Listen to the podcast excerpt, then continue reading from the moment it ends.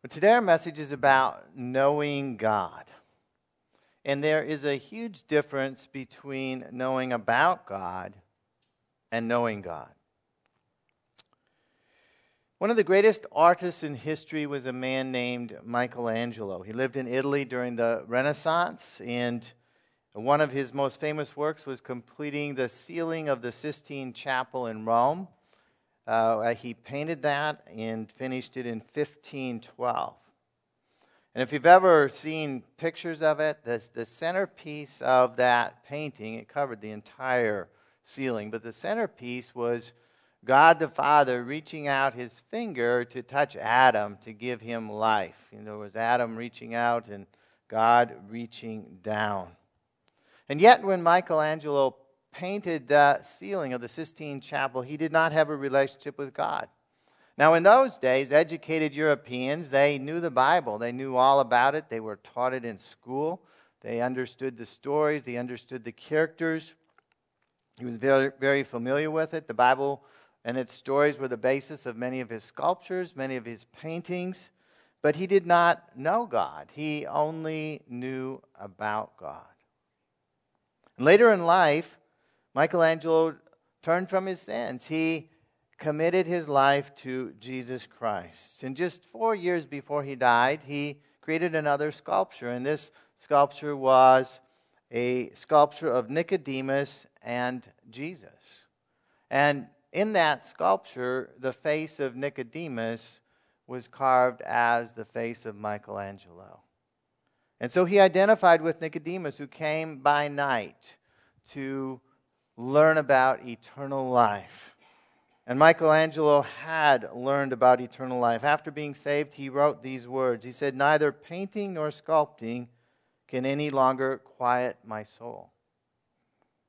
Turn now to that divine love which on the cross to embrace us opened wide its arms." And so his life had been changed. It had been turned from being passionate about painting and sculpting to being passionate in, about the one who loved him so much that he died for him. And so Michelangelo is a powerful example of the change that takes place when, when someone goes from just knowing about God to experiencing a life-changing relationship of truly knowing God. Now, what is the evidence that someone knows God? Let's look at Matthew seven, verse twenty-one. And there's a white page in the middle of your bulletin. You can take that out to follow along with these scriptures in the outline. Jesus said, "Not everyone who says to me, 'Lord, Lord,' will enter the kingdom of heaven, but the one who does the will of my Father who is in heaven. On that day many will say to me, 'Lord, Lord, did we not prophesy in your name, and cast out demons in your name, and do many mighty works in your name?'" And so Jesus gives us some insight into what is not proof of knowing God. Simply saying that Jesus is Lord, calling him Lord, Lord, is not proof. Just the words that we say is not proof that we truly know God. Even doing supernatural things in Jesus' name is not evidence of knowing God. Many who assumed they knew God, Jesus says here, will discover on Judgment Day that they, they do not. Jesus goes on to say in verse twenty-three, "And then I will declare to them, 'I never knew you. Depart from me, you workers of lawlessness.'" And so Jesus' judgment was of those who never knew him. You see, knowing God is a relationship. It's a relationship in which you know God and he knows you. It's a two-way relationship. And as we know God, God knows us. And so today we're going to look at First John chapter two to discover three proofs of knowing God. How do we know if a person knows God? How do we know if we know God? And these will help us to examine our own lives and the lives of those around us for the evidence of knowing God. So the first piece of evidence of knowing God is, is obedience to God's commands. John writes in verse three, "And by this we know that we have come to know him," that is God, "if we keep his commandments. Whoever says, 'I know him,' but does not keep his commandments is a liar, and the truth is not in him." And so the first piece of evidence that a person truly knows God is that they obey his commands. Now, we must be careful to note that you don't know God by keeping his commands, but those who do know him will keep his commands. And there's a difference between those two things. There were many in John's day, there are many in our day who say they know God, but their lives do not show that they are keeping his commands. And John is very straightforward here. Uh, he explains that such people aren't telling the truth. What they say and the evidence of their lives do not line up. In this case, knowing God actually means to follow Jesus. In fact, the term Christian, somebody calls themselves a Christian, literally means a follower of Jesus Christ. That's what the, the term means. And so if you know God, you will obey God's commands. You'll not only follow Jesus' teaching and commands, you're going to live like Jesus. Verse five, but whoever keeps his word, in him truly the love of God is perfected. By this we may know that we are in him. Whoever says he abides in him ought to walk in the same way in which he walked. And so what does obedience to God's commands look like? Well, John here tells us that if we say we abide, if we say that we remain in Jesus, if we say that we are his followers, we ought to walk or live as he did. In other words, when people look at our lives, they should see the same kind of love that they saw in the life of Jesus. In any situation, our goal should be to talk, should be to act, to think as Jesus would. And so John is carefully telling us that saying we have a relationship with God is not evidence of knowing God. The proof of knowing God is in our lifestyle. To obey God's commands is not only to live like Jesus, it's also to love other believers. Verse nine, John writes, whoever says he is in the light and hates his brother is still in darkness. Whoever loves his brother abides in the light, and in him there is no cause for stumbling. And so if someone is really walking in God's light, if they truly know God, but they or, or they say they're walking in God's light, but they hate another believer, they do not truly know God, because the second example of obedience to God's commands, another proof of knowing God, is that you love other believers. To love other believers is to have fellowship or close relationship with them. We talked about that last Sunday. And so loving other believers in a church family is proof that a person truly knows God. A person who truly knows God wants to be around fellow believers to show his love for them and receive their love as well. So why is it important to understand that obedience to God's commands is evidence of knowing God? First of all, it's important so we are not deceived about our own relationship with God. Many people are. As Jesus said in the verses at the beginning of our message, those who think they know him but really don't are in for a, a terrible shock on Judgment Day. Secondly, it's important for us to understand the evidence of knowing God so we can help others who may be deceived about their relationship with God. Again, we must be clear that obedience to God's commands does not save us. None of us can ever obey perfectly. What John is teaching us is that those who know God will obey his commands, will increasingly seek to follow Jesus Christ in our lives as we obey him. The second proof of knowing God is not loving the world. Verse fifteen, do not love the world or the things in the world. If anyone loves the world, the love of the Father is not in him.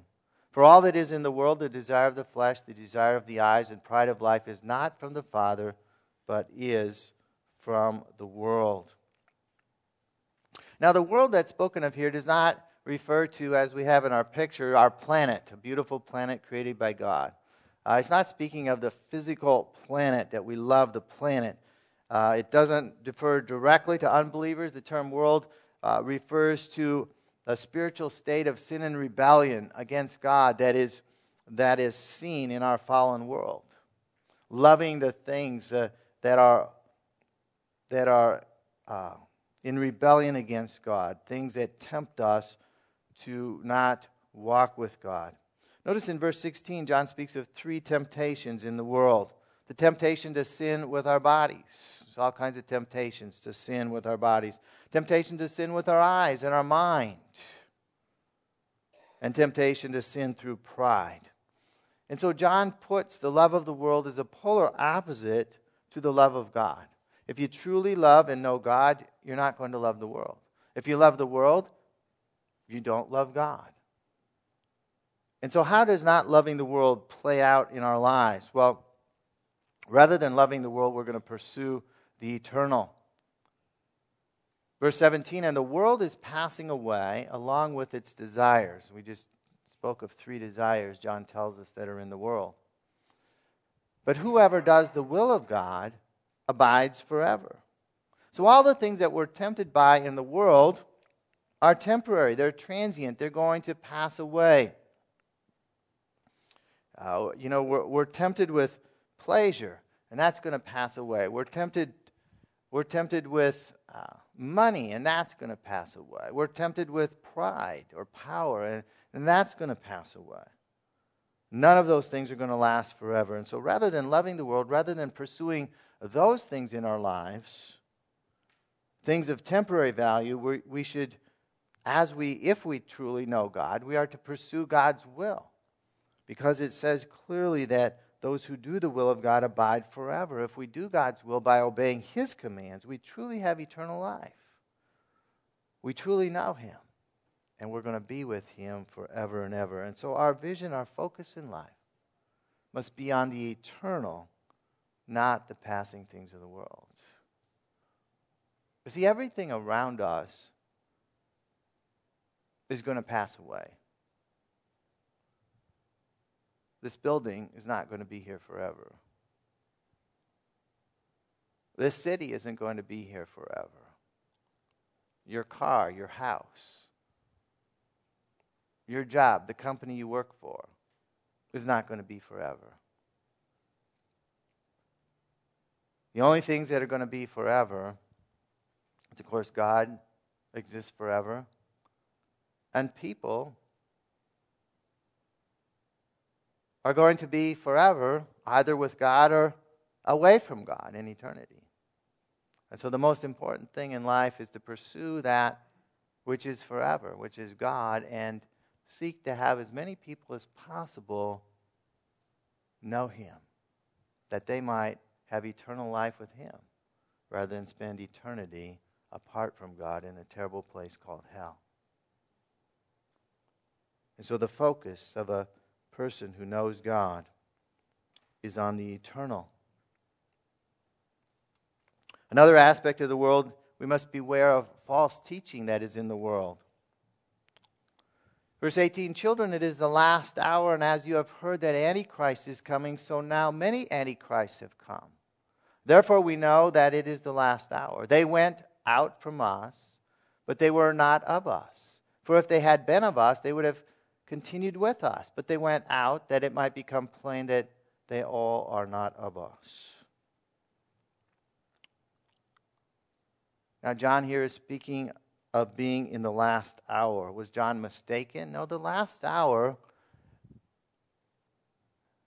is really the last days, and that is the time from when Jesus rose from the dead until He returns again. And so we've been living in the last days for two thousand plus years. We've been living in the last hour for two thousand plus years. That's what he's saying. Jesus could come at any time. It's as if we're an hour away. That's the intensity. That's how we should be living our lives. And during that time of the last days, during this time of the last hour, there's going to be many antichrists or false teachers that will come. People that will work against God and His plan. They will fail, but they will seek to deceive many. And those who love the world will follow after them and their false teaching, because it's going to pull people away from God and into the desires of the world that we've already spoken of. These false teachers will love the world. They'll seek to deceive others into following them in their false teaching. Now, a very important point in these verses, where do these false teachers come from? It says they come from within the church. He's not talking about people of another religion that, you know, Hindus or Muslims or something. He's talking about people who come from within the church.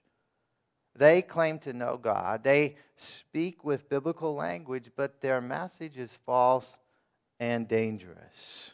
In fact, they may have at one point taught the truth.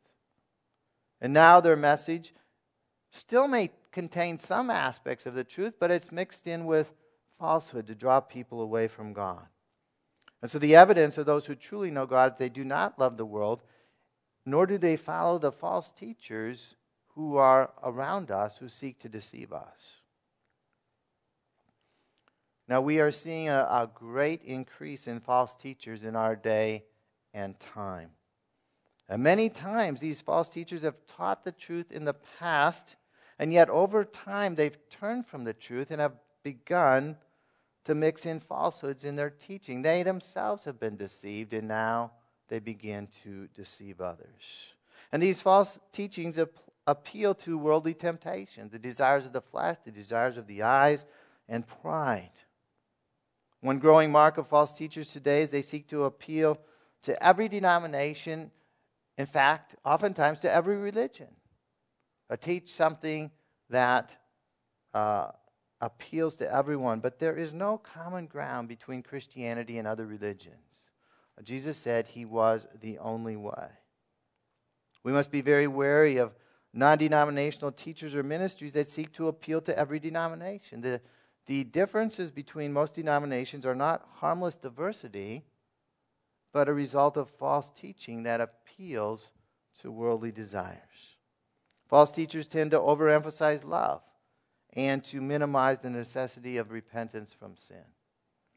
And so those who know God will reject false teaching. And the third proof of knowing God is being anointed with the Spirit. Verse twenty, you have been anointed by the Holy One, and you all have knowledge. And so believers who know God are anointed or filled with the Holy Spirit. The Holy Spirit is our teacher. The Holy Spirit gives us knowledge of the truth so that we can guard against the deception that's around us. John writes in verse twenty-six, I write these things to you about those who are trying to deceive you. But the anointing that you have received from him abides in you, and you have no need that anyone should teach you. But as his anointing teaches you about everything and is true and is no lie, just as it has taught you, abide in him. And so false teachers seek to deceive people, to lead them away from the truth of God's word. But those who know God, those who have the anointing of the Spirit, we don't need to listen to those from outside who claim to have special knowledge. False teachers often claim new knowledge, new revelations, new insight that is not based on Scripture. The point that John is making here is that the teaching from Scripture through the Spirit is all that we need. Those who seek special knowledge often end up being deceived by false teachers. And basically all of the cults today are based on some special knowledge, some other book, some other revelation that is contrary to the Word of God, that they have built that teaching, that religion upon. Finally, those who know God and are anointed by the Spirit will prepare for Jesus' return. Verse twenty-eight, and now, little children, abide in him, so that when he appears, we may have confidence and not shrink from him in shame at his coming. If you know that he is righteous, you may be sure that everyone who practices righteousness has been born of him. And so those who know God, those who abide in him, we look forward to the return of Christ. We prepare for it. It's the last hour. It could happen at any time. How can a believer prepare for Jesus' return? Well, John tells us we must live lives that practice righteousness. God is righteous, and we must live holy lives so that we ha- can have confidence and have nothing to be ashamed of when he comes. And so whether we're alive when Jesus returns or we meet him after we pass on, we must be prepared by practicing righteousness in our lifestyles. Those who abide in Christ in that way prove they have been born of God and truly know God. And so those who know God rely on three main things to make godly decisions, to avoid being deceived by false teaching. First of all, every decision, every belief that we have must be in keeping with the clear teaching of God's Word. We must check everything against God's Word. It must be properly interpreted. It's our, it's our standard. Secondly, the anointing of the Holy Spirit will help us not only understand God's Word, but apply it to our specific situation. So we have the written Word of God. We have the Holy Spirit speaking to us. And finally, we receive godly counsel from those in authority over us who, who know God, to keep us from deception, either by false teachers or our own false thinking. And so as we learn to not make decisions, as we learn to not change our beliefs, unless these three inputs line up, God's Word, the Holy Spirit speaking to us, and counsel from godly people we know that know God, and we have the proof of their lives, we will continue to grow in knowing God and following Jesus. So what is the evidence, again, that a person truly knows God is a follower of Jesus Christ? The first proof, they are living in obedience to God's commands as their lifestyle. The second proof is that they do not love the world, but rather they love God and they love the family of God. People who say they love God, but never darken the door of a church, never have fellowship with other believers, what would John say about them? They don't know God. Something is very wrong in their lives. The third proof that a person knows God is that they listen to and learn from the anointing of the Holy Spirit. And so not only are these three proofs evidence of knowing God, we can grow in each of these areas. We can certainly grow in knowing God's Word and applying it to our lives. We can grow in not loving the world and grow in our love for God and His family.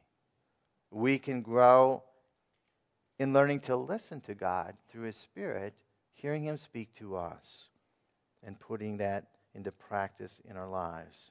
And as we grow in those areas, we're going to be protected from deception, and we're going to more and more live for eternity, keeping our eyes on the future, rather than the things that tempt us in our world today. And we will do our part to help others to know God as we know Him. And so today, if you want to make sure that you know God, here's what the Bible says we must do. The th- three things that we talked about today that are proofs of, proofs of somebody knowing God is not how you get to know God. They're the fruit in the life of somebody who does know God. So how do we get to know God? First of all, we need to admit that we've sinned. We've done wrong things. We asked We confess those things to God, and we ask for His forgiveness. We believe that Jesus Christ died on the cross, that our sins might be forgiven. He rose from the dead three days later, and we entrust our lives to Him. We put our faith in Him, and we commit to following Him all the days of our lives. So I'd like to ask everyone to bow your heads right now, and we're going to pray. If you're not sure that you know God, perhaps you made a commitment in the past and you want to renew that commitment, I'd encourage you to pray along with me. Say something like this: Father, today, I admit that I've sinned, and I ask for your forgiveness. I ask that you come into my life. I put my faith and trust in Jesus, and I believe that He rose from the dead. I commit my life to following Him. In Jesus' name I pray.